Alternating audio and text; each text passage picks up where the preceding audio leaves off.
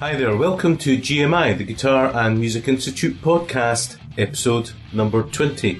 My name is Jed Brocky, and today I'm going to be talking with Andy Squires in the second instalment of a series, Musicians Moving Online.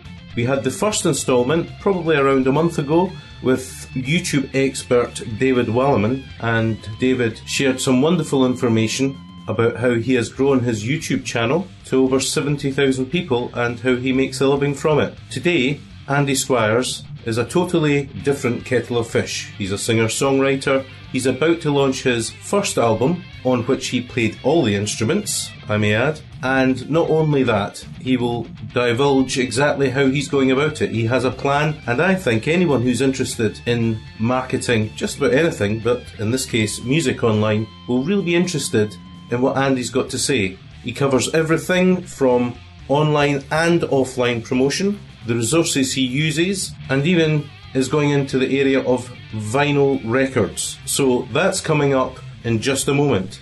If you are listening to this podcast from iTunes or any of the other download sites around the internet, please come over to www.guitarmusicinstitute.com and you'll get a lot more about this episode and all the episodes, including images, music, video. So, coming up now is my interview with singer songwriter Andy Squires.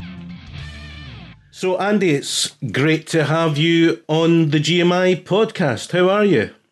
I'm very well, thanks, Jed. Yeah, good. Thanks for inviting me on. Uh, absolutely no problem at all. Now, the listeners out there, and they are all over the world, let's start. This whole podcast is obviously about the incredible things that you're doing online. But why don't we start by telling them that you're a you're a, quite a multi-talented uh, man who's not only a musician but also an actor, and you come from the north of England, Leeds. Am I correct in all of that? That's correct. Yeah. so so before we get to uh, all the music stuff, what about this acting? Can you tell the people about that? Yeah. Um, so I got into acting at school um, quite early on, and it was just one of those amazing moments where you know you. I, I enjoyed school, but when I found acting at school, it was like my my home, and you know the the teacher. It was the first time you could call him his name. His name was Brian. You know, we just it was just amazing, and I really fell in love with it. I'd done music before that, um, and I just fell in love with acting. And then I kind of, I think at the end of school, was more leaning towards music. So I spent the rest of you know, my teens into my twenties concentrating on music. And then the acting thing kind of just didn't leave me. It just, it was always a little voice in my head that was saying, you know, come back to me, you know, come and try this. You got to watch that, Andy. I know, yeah. voices in your head. But anyway, carry on. well, the good ones, you know, there's, it's good. Found, um, I found a guy who teaches, who's based in Los Angeles, called Bernard Hiller, and I hooked up with him, and I went over to Los Angeles uh, quite a few times. I worked with him in London, worked with him in Berlin, and yeah, just had a ball really, and just really got stuck into um, to acting and done a few things, feature films. I've done um, TV shows, lots of plays. I've just finished a play um, playing D.H. Lawrence, which was really interesting. And yeah, so I just you know, when I can do it, I do it, and I, you know, it's a it's an absolute buzz, and I love doing it. So, what was that that chap's name in Los Angeles? Bernard. Uh, the Bernard Hiller. Yeah, he. Do you think you need a really? I always thought what's holding me back is not having an interesting enough name. You know, I was wanting to change change my name to Jed Caracas or something. what, what do you think? Is it all? Is it all in the name? um, well, I mean, it, I think it might, it could be. Yeah, I mean, you know, but I don't know. I mean, I what would, what would your name be if you were going to change it? Um, well, we had a funny. We had we were thinking about this the other day, and we we, we looked at um, funny band names, and Chachi Fixation was one of them. okay, well, I, I'm sure um, there'll probably be people listening to this who want to talk to you about your acting career and, and where it's going. But today we're talking about your music uh, you're a singer songwriter and uh, a very talented multi instrumentalist. So, before we get to the thing that I really want to talk about, which is the, all the online work that you're doing, can you tell us about this actual process, about the album you're about to to launch and, and how you went about that. And I'll no doubt ask some daft questions in between. Sure. So yeah, I I mean, like I said, I've, I've played in lots and lots of bands. I've never really done a solo project, so this was this was a new thing, but it's something that I've always wanted to um, to achieve in my life. And I started writing some some songs, and my friend was doing a charity gig in London and invited me down to play. So I thought, okay, I'll finish these three songs. We'll do a little set. And after the gig, a couple of people came up to me and said, "Oh, you know that second song, Bad to the Bone. What, where can we buy that? Where can we get that?" And I hadn't recorded it yet, so immediately I got home, went to the studio, found a studio, and booked the booked the studio and recorded it. That same week that I got my mixes back, I uploaded it to uh, a website called BBC Introducing, which in England is um, the first kind of port where you can get into into radio play, and they've got local DJs and when you upload, it says, you know, your music will be listened to within six months. And I got an email the day after saying that we're going to play your track Bad, Bad to the Bone on Saturday. So I was like, cool, that's amazing. So that's sort of few people have said, yeah, we like that song. So I, that happened. And then I wrote some more songs and I went back to the studio and did them. And the same thing happened with one of those tracks. It got played on the radio again. So I thought, okay, I'm on, I'm onto something here. This is good. You know, I'm, I'm, I'm five tracks in. Let's just see what happens if we book the studio in two months. And were you, were you thinking this is too easy? Well, it was a bit weird. I was kind of like, okay, this is happening. This is kind of cool. So we'll just keep going with it. And, you know, I was happy with this, happy enough with the studio mixes. I was really happy. You know, they came out exactly how I wanted them to come out. And it's just nice to kind of have that feedback from you know someone who is in the radio business and to say, hey, this is good enough, we want to play it. So you just yeah. So were you were you out gigging at this time, Andy? Yeah, by the time I went to the second uh, the sec- session, I was I was in York playing a lot of open mic nights, which they've got. It's beautiful, man. They've got like one every night, so you can effectively get you know get down into town and play in front of a live audience every single day. And I think that's just such an important thing is the first thing to have your music as good as it could possibly be. I mean, we wouldn't, you wouldn't be anywhere with, you know, unless you were happy with what you were doing. Then to get your live show down, that's as important to be able to play as good as you can play on a record in front of an audience and really sort of get your chops down. And that's what I really focused on a lot, you know, six months ago was like, I'm going to gig all the time. I'm going to constantly gig, get my own, you know, get my live show down. And then you kind of move into you know, now we move, I'm moving into the kind of business side of it. So it's like getting the music down, getting my live show. Now the business side is coming, and that's kind of where I'm at at the minute. It's it's interesting, isn't it? All these different aspects to it that people perhaps don't consider when uh, thinking about a musician uh, or actually getting a project like this off the ground. Now, in terms of the actual album, uh, we were talking just before we started recording. You said there were nine tracks, and amazingly, uh, you've done a Stevie Wonder on us because you've played all the instruments bar one on the the album or on the tracks. Can can you tell the listeners about that? Okay, well, I've played in bands. I played guitar since I was about eleven. Um, I can play drums. I've I've played for about three years as a drummer in a band. Um, I've dabbled with bass lots and lots, and I love playing keys. And the first time I went, it was just I just did guitar and I did a little bit of overdub with electric guitar, and I it was the first time that I'd started working with vocal harmonies. So I got really into that. The second session, we got the cello player in, and then the third session, I was just really up for playing some drums and creating a live track. Um, so yeah, we got the drums down and it just took it from there. Yeah, really enjoyed getting into the, you know, your different mindsets of, okay, I'm going to look at this as a drummer now, and then you kind of get to play all the different elements, which is great. You know, it's it's just different kind of characters and different feels, and I really enjoyed that. That was yeah important. So, who would you say your main influences uh, are, Andy? I pretty much take influence from. I, I kind of, you know, Jed. I'm like there's two types of music in my life. You know, it's good or bad for me. So whatever sings to me, I will just, you know, I'll go with. But what's what was interesting was I started the project with a really kind of the, when I went to the studio, they said, "Oh, you know, the, I was ready to go." I'd been demoing the tracks at home because I, I, I, did a production degree many years ago, and I can I've got a setup at home. So I, I thought, all right, you've actually got a background in, in production then. Yeah, that's I've produced quite a few different things over the years, and but this time I really wanted to get in front of the microphone and, and not be in the two places. Did that get in the way in the recording studio? Did you feel that you were always putting your production hat on when you were recording things? No, not this time because they, these guys were so good. I just wanted to I just wanted to concentrate on the on the playing, and it was nice to to completely let that let someone else do that and have their input and their creative input come back at me, and me just use it as a as a performer, not you know it, no that was that was perfect. You know that was the that was the way to do it. What was influencing me at the start of the record when I got there, they were saying, "What kind of music are you into? Let's have a coffee and let's listen to some stuff, which was a bit, I don't know, it was a bit weird. I didn't want to influence it too much. Uh, I like a lot of acoustic artists like, you know, Nick Drake. I love Elliott Smith. He's one of my all time favorites. So we listened to a lot of that, a little bit of some um, Johnny Cash's acoustic stuff. And yeah, we listened to the way that that was recorded and they kind of used that in the process. It was like a, a an essence that we wanted to kind of capture. Then in the middle of the, al- the album, Lee, the engineer, said, "Oh, I really like this track. It reminds me of Sparklehorse." And I didn't actually know who Sparkle Sparklehorse were at the time. I came back home and my wife was like, "Oh, I've got three Sparklehorse records."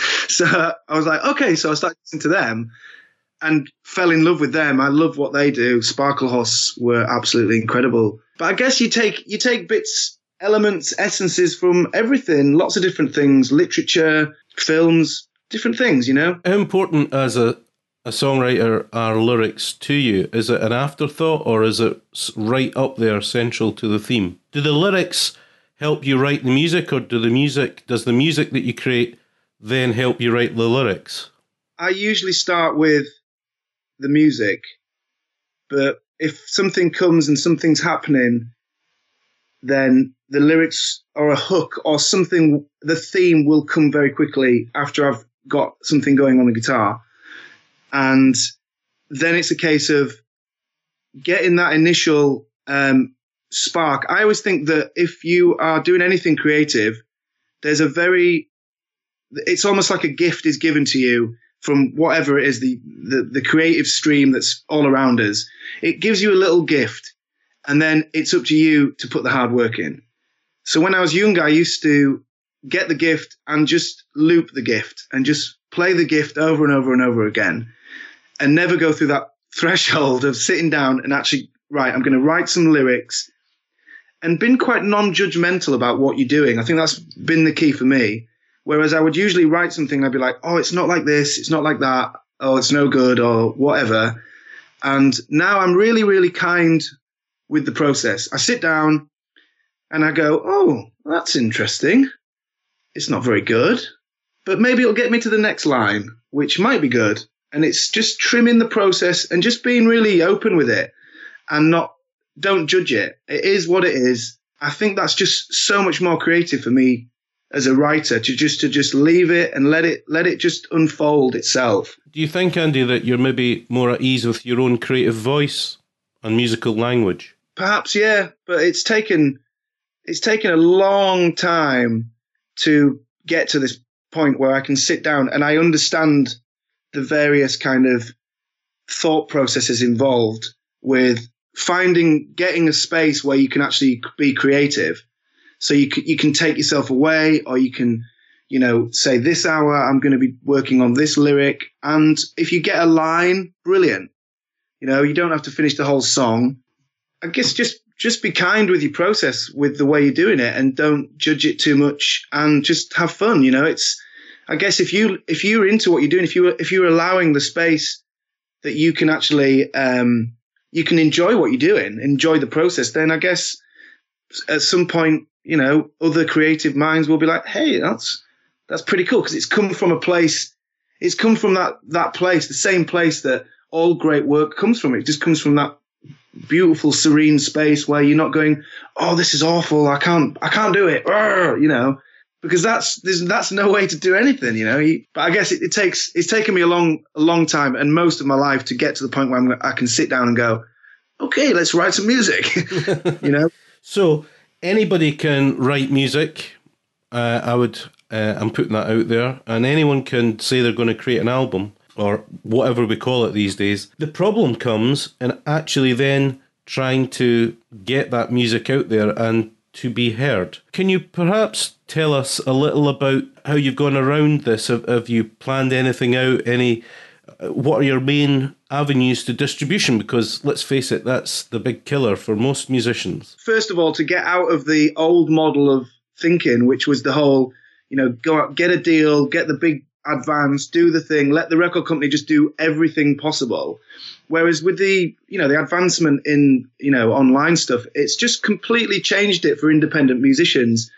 And so the first thing I did was, you know, I picked this. I mean, I could have, I could have quite easily have done it at home, my, my album. Um, I've got the equipment to do it. Not, not the best equipment, but I've got, you know, broadcast quality equipment to do it. But the reason for going to the studio was I wanted to create something that was really, really special. So I went to this. First of all, I picked the studio that would most benefit my music. So the studio I picked records to tape. Um, they've got beautiful um, vintage analog equipment. Was that, the guys were was that important for you? Very important. Yeah, I, I, the, I've been to many studios, and picking the studio with the right vibe is absolutely essential, so that you can you can be the most creative you can be in that space. Um, some some studios are quite clinical. Some are just absolute, you know, chaotic spaces. This one was just the, a beautiful space. I got on with the guys straight away and it just felt right. So that was the first thing was picking the right studio. Then once I'd got the product, once I got my, my tracks, um, I went about finding a mastering engineer and I thought, my first thought was, well, who, who would you go to if money was no object? That's my, my first, you know, the way I, my brain works is like, let's just go to that. Let's go out. Let's put it out there. So I was looking at a guy, a multi Grammy award winning dude in America called Don C, who used to work at a company called Precision. And I, I, you know, I emailed him and he got straight back and he was quite expensive. Um, so I was like, okay, well, I'll have a think about that. And then I found another guy in Portland, um, Oregon, who had just mastered, remastered an Elliott Smith album. And the results were just like, whoa, this guy and then I found out that he masters for vinyl. He cuts vinyl, and I went and listened to about maybe 25 records that he's he's he's mastered, and went, yeah, definitely him. It's worth it. Go with it. And when I got the album back, I was like, yes, that that was that was a great thing. So then I've got the album mastered. It's ready to go out online. Um, I've just sent it to Germany to be pressed on vinyl. So I'm going all out with this, Jed. You're rushing through, but it's incredible stuff. What I love about your attitude, Andy, is that can do. You know, when I was younger, I would never have thought of uh, hassling anyone who I thought was like already in the business. But the way you say it, it makes absolute and total sense. Why wouldn't they? And you're getting it exposed. Your music's getting exposed to people who may actually have some power in the industry. Exactly. And when I when I mastered it with Telegraph Mastering with Adam Gonzalez, I didn't realize until after I'd done it that he's got a dedicated uh, page on his site all the all the music that he's mastered, and he has links to everybody's websites and where they can buy it. And I went through and I bought like three albums, and I thought, wow, that's that's great because that's got me some exposure in America. And he emailed me uh, last week and said, as soon as you're ready, I'll put it on the site and we'll try and get some ears to you and we'll see what we can do. That so that fantastic. was a re- it was really interesting because that kind of covered a lot of American market that will be interested in a vinyl music, b the kind of music that I'm making. So in terms of niche marketing, that's perfect. So that's kind of some free uh, marketing in America. It's just so connected the way you're going around this, and you're talking about it in a very natural, not offhand, but a very natural way, and yet it is so connected. Why wouldn't you want to get your music to people who already are into similar types of music like that, who are already in the industry? Fantastic work. I think this is, I mean, I did a lot of research into uh, niche marketing, which is kind of more, there's so much content and music in the world at the minute. It's trying to sort of cut through into that. And the the way that I've, I understand that you do it, you just create a very very niche brand where people can actually just go, okay, that's that kind of that's that type of thing. I'm into that. I'll have a listen. So like with stuff like like say for now my website's getting built at the minute, but I'm really incorporating that kind of thing into my website. So um, more to do with uh, permission based marketing, the way you you know acquire a really really great email list um, of de- people who are into your stuff. Then you can you know contact them directly with offers and different things like that. And I think that's really that's really important is that direct direct marketing rather than you know just whitewash blanket marketing. Sh- they call it shotgun marketing, where you know just um, and the best way you can do that is one gig, gig as much as you can um, to get that direct contact with your fans. Um, have a great website um, where everything's there, all your music's there, your shows, your merchandise, everything's just in one place. So you can use different third party websites like SoundCloud, which are great. You use SoundCloud, Andy? Yeah, I'm on SoundCloud. How do you find that? Because I'm sure it seems to a lot of young people out there who may be listening to this and have music that you're just one of a million. I mean, how do you ever get noticed on something like that? It's an aggregator in essence, isn't it? It's good at what it does, and it's a good way to kind of discover music. I think my, I think the main platform for what that kind of is trying to do is Spotify.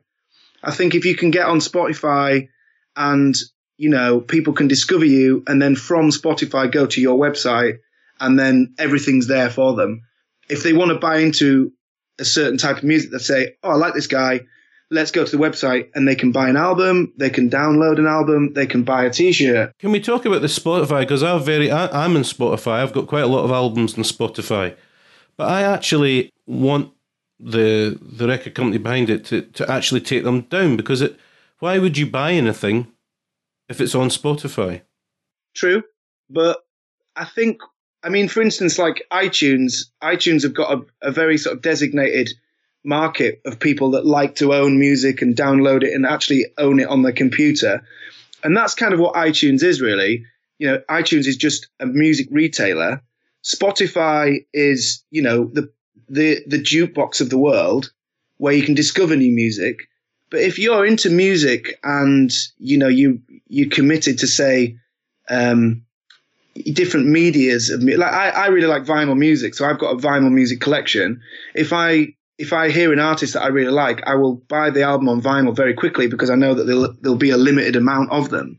So I think Spotify is a great way to, you know, like a jukebox. It's a great way to discover new music that's very interesting. So, what are you actually saying that people who consume music on Spotify probably would never have bought it anyway? Well, I, no, I think I think that there's, um, you know, there's a definitely a demographic of people who just stream and listen on music on Spotify. There's also another group that will find use Spotify to kind of discover music, then go on to actually go and see a gig. And then the only way they can do that they wouldn't have heard of them if they weren't on Spotify uh, sometimes. And then they'll go to the website and it's like, that's where you can find out, okay, they, they're playing here. I can go to the show. And then you start that kind of nice relationship with the band. So it's kind of like, in terms of, um, it's almost like a dating site for music in a way. So it's like you first kind of like you picture with millions of partners. just wait first the the picture of a dating site, and you go, oh yeah, I quite like the look of that that group. And if you want to continue that relationship, then you, if you're into music, you will do that anyway. You are listening to GMI, the Guitar and Music Institute. My name is Jed Brocky, and today in this podcast, I'm in conversation with singer songwriter Andrew Squires. And we're not only talking about Andrew's new album that's coming out and the process in getting there, but we're also talking about marketing online, how he's doing it. And believe you me, guys, he's really switched on. If you want to find out more about this podcast, other than the audio you can hear, for example, images, links, audio, then come on over to www.guitarandmusicinstitute.com. It'd be great to see you there. So, Andy, we were talking about various online options that you have. Are you looking to sort of really uh, focus in on specific ones, or are you going to go on quite a few? Yeah, I think I think what you need to do is you be on as many as possible, and use those various ones. For instance, Facebook, Twitter, uh, SoundCloud, Spotify. Use all of those third party um, websites to drive traffic to your website, where you can first of all collect an email if people want to get the latest news. They can look at your store. They can check out your gigs, and you can start the relationship with with a fan um, from that. So yeah, if you if you're on as many as possible, then you drive. That's the, the key is to, to to bring them to your website where everything is there and you're in control of that you know that environment because obviously um, Facebook are now moving more towards that they want you to do advertising and boost posts and things like that, which is actually quite good. I've, I've used that a few times. I was in a competition to press a single on vinyl a couple of months ago and I got down to the last five and then it went to a public vote and I used the sponsored links on Facebook and was able to reach thousands and thousands of people. Wow. It broke it down for me how many of those people had actually post clicked the link, which was really, really useful because when when my album comes out at the end of November, maybe first week of December, depending on when I get my vinyl records back from the plan, I'll be doing a, a campaign on Facebook to to raise awareness. So there'll be sponsored links, countdown date, there'll be an early release, and I'm going to do the first hundred vinyl sales. I'm going to do like a free print with them. It's like a free screen print. Um, so all that will be done through Facebook because it's a great way to get out there, and it doesn't cost that much money to market that to the world. Andy, this this is I mean, I've done a lot of research as you have in, in this area, and and you're absolutely got it nailed. Have you ever thought about actually putting together a, a short guide for musicians to either sell or to give away as a freebie? Because what you're doing is absolutely spot on right down the line. I think once once I've actually launched and it's gone live, and I can kind of see where the pitfalls were, where, where the strengths were with the, with the campaign, then I think it would be quite an interesting thing to have on my website. Is my process.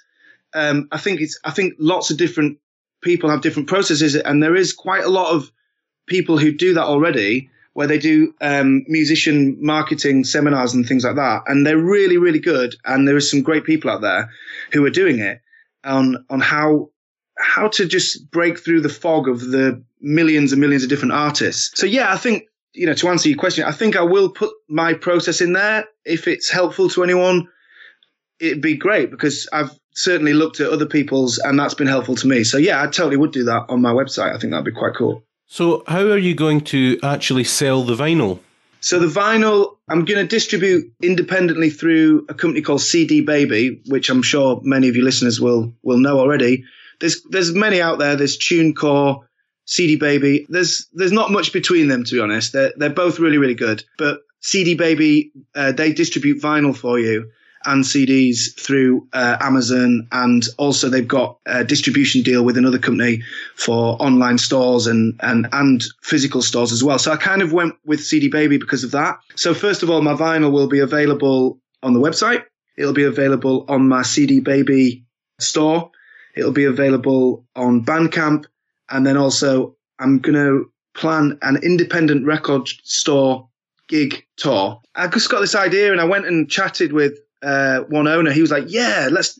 That sounds cool. You know, you can launch your vinyl, play a gig, and w- what a perfect way to kind of connect with people who are going to be into that kind of music anyway. So yeah, I'm gonna I'm gonna start from the north of England and hopefully end end in London and do a do a tour of independent records shops because my music I can play it with a full band or I can play it on my own, which is I'm very mobile. We'll have to talk because I'm sure I know people who can get you gigs right across Scotland. Amazing. We'll maybe look into that. So, what is the timeline now, Andy, in terms of this album? So it's just just so everyone can hear how things are in terms of the physical or non-physical digital product, and how it then correlates to the release and how that works in terms of getting it out there online. So if you've made an album and you solely want to distribute online, you could you could sign up to a company like CD Baby or TuneCore and you could get it out in two weeks if you wanted to. If you wanted to rush a single, if you had a gig coming up and you had a single that you wanted to put on iTunes,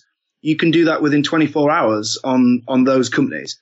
But because my album is going to be released on vinyl and digital and CD, you have to work with the timeline of about three months because you send your music to the vinyl plant, they send a, a test press in within two weeks and based on, on that test pressing, it's another eight weeks from the test pressing to actually receiving your box of vinyl, which then you can, you know, sell and be ready to sell. I'm setting my release date at the maximum, which is about 12 weeks away. So I, sh- eh, with forecasting problems, should be about 12 weeks. So I'm thinking the first week of December, which then gives me a timeline to get my electronic press kit together to send out to online magazines, bloggers, etc. Who do you go with for your EPK? Well, actually, I'm looking at a a website for development called uh, Bandzoogle, which um, which has all. It's basically website builders like uh, WordPress.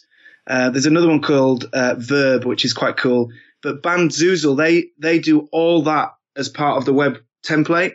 So they have your, they set up the email subscribing list for you.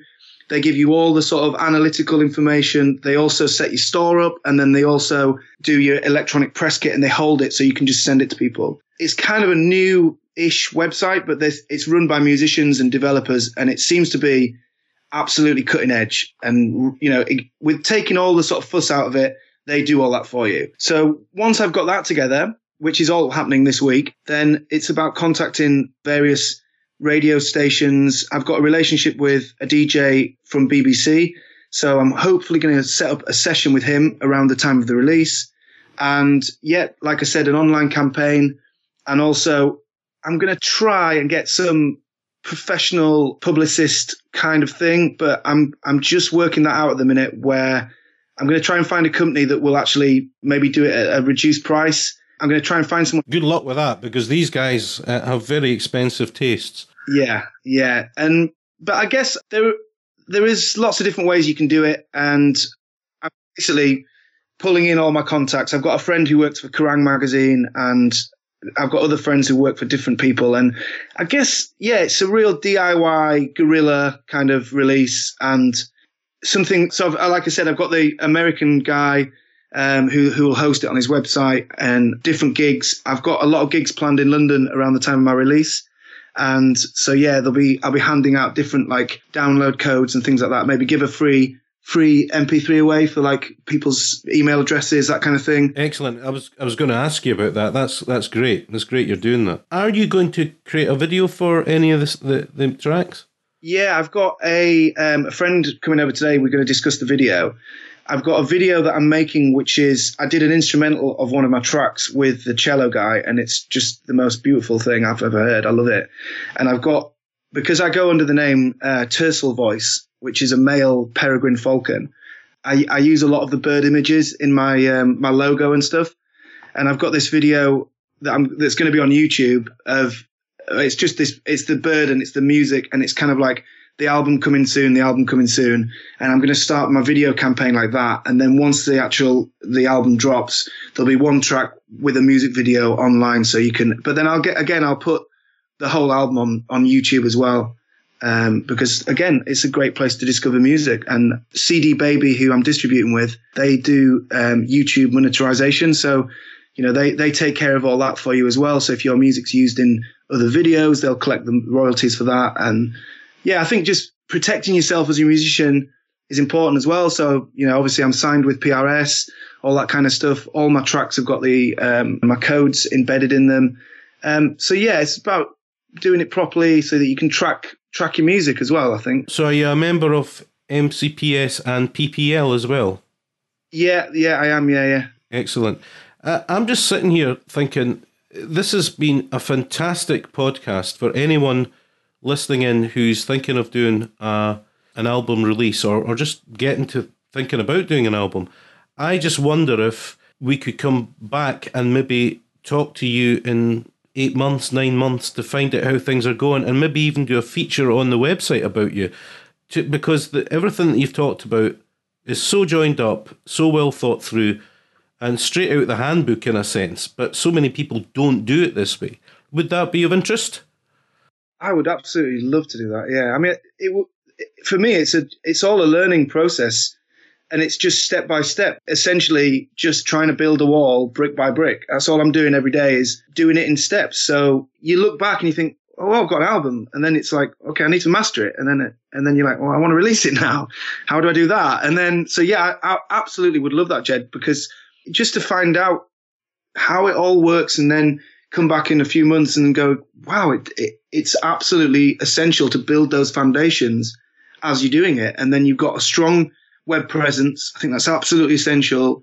You've got a really strong product, totally available to gig at a moment's notice. Can you gig tonight? Yep, can do it. I'm ready. Everything's just in place so that, you know, you're not preparing to fail. You're just preparing to succeed in any way you can. And, but then again, it's how you measure success.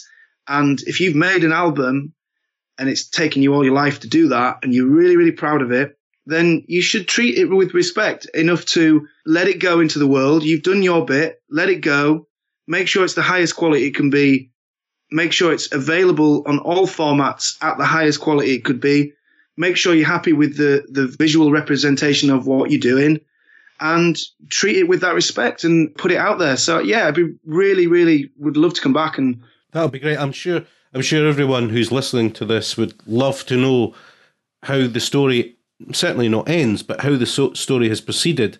And although we don't need to drill down, perhaps in in nine months or so, to too many figures, it would be great to have an idea, and then just to feel find out from you the things that worked and that didn't work. One thing that pops into my mind is, will you be contacting companies that do ad placements and use music in in their adverts? Part of CD Baby's uh, sign up thing, you've got two options. You can sign up with them um, standard, or you can go pro. And in the pro option, they have uh, sync licensing options, so they will they will actively go out and try and find placement for your music.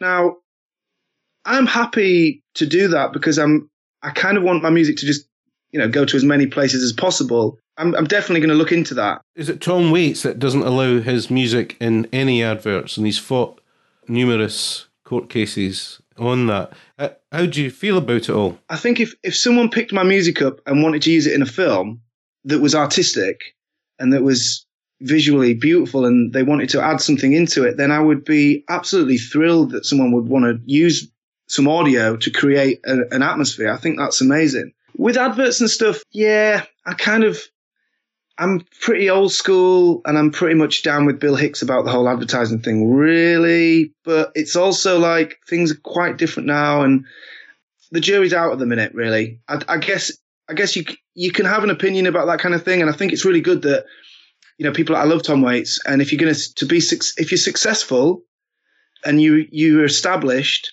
then you don't really need to be kind of getting money from advertising, things like that. I think the many artists that are, starting out or you know I, I, know the studio i used they do a lot of advert music and that funds the studio. A lot of the time when they haven't got much cash coming into the studio an advert will drop and then they've got they've got another six months where they can just do the things that they really want to do. So i think i think you treat it on an individual case per case really. And i think if people want to do an advert i've not got a problem with that at all I know loads of people who have, and it's changed their life, and they've been able to do all the things they want to do um, and it's not affected their soul. So until someone comes to you and says, "Hey, we want to use your music," and um, I knew a band in the '80s, band well, I won't mention them, but they I knew them quite well through a friend. They had a track played on an advert for thir- I don't know 30 seconds, and they bought a house.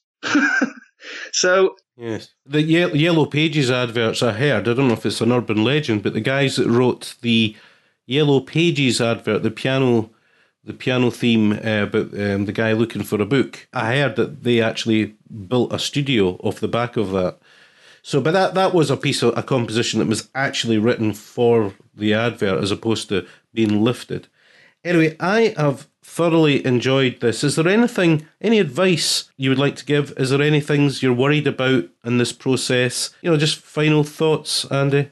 So, I guess, I mean, in terms of advice, I would say if you really want to do something, you should give it absolute 100% respect and do it until work the process all the way through to the end and, and see what happens. And if you if you go to the studio and you decide you had a horrible time and it was really, really it affected you, then at least you gave it a try. And I think that I think the points are for trying at the first. But then if you try and then you do like, oh, I really like this, I really want to continue, then just take it a step at a time and don't get ahead of yourself and think, well, I'm not like this person, so I'm not even going to try it's about finding music's such a beautiful thing. It's it's about everybody's got something in them, and it's just about giving that respect and having the respect to do it. Well, I think that's great words. I've thoroughly enjoyed this interview. I think uh, a lot of people will have got a lot out of this because it sounds like you've got a real plan, you've done a lot of research, and you're now implementing it. Well, Andy, I wish you every best with that release and I'll be keeping a close eye. And we will be getting in contact with you again in say nine or ten months' time to just find out exactly how it went. Okay, folks, well, that's it for another podcast. I hope you got as much out of that as I did. I thought it was really, really fantastic talking to Andy. Really switched on guy who's not just thinking about the art, as all musicians nowadays have got to be clued up on all the marketing opportunities that are made available to us through the internet and it's the big conundrum. You know, we can reach more people on the internet now than ever before, but it's breaking through the white noise that really matters. I have some really fantastic guests lined up for the future. Uh, I'm not going to tell you, I'm going to tease you, but I hope you subscribe to this podcast to hear their interviews, some real movers and shakers in the industry.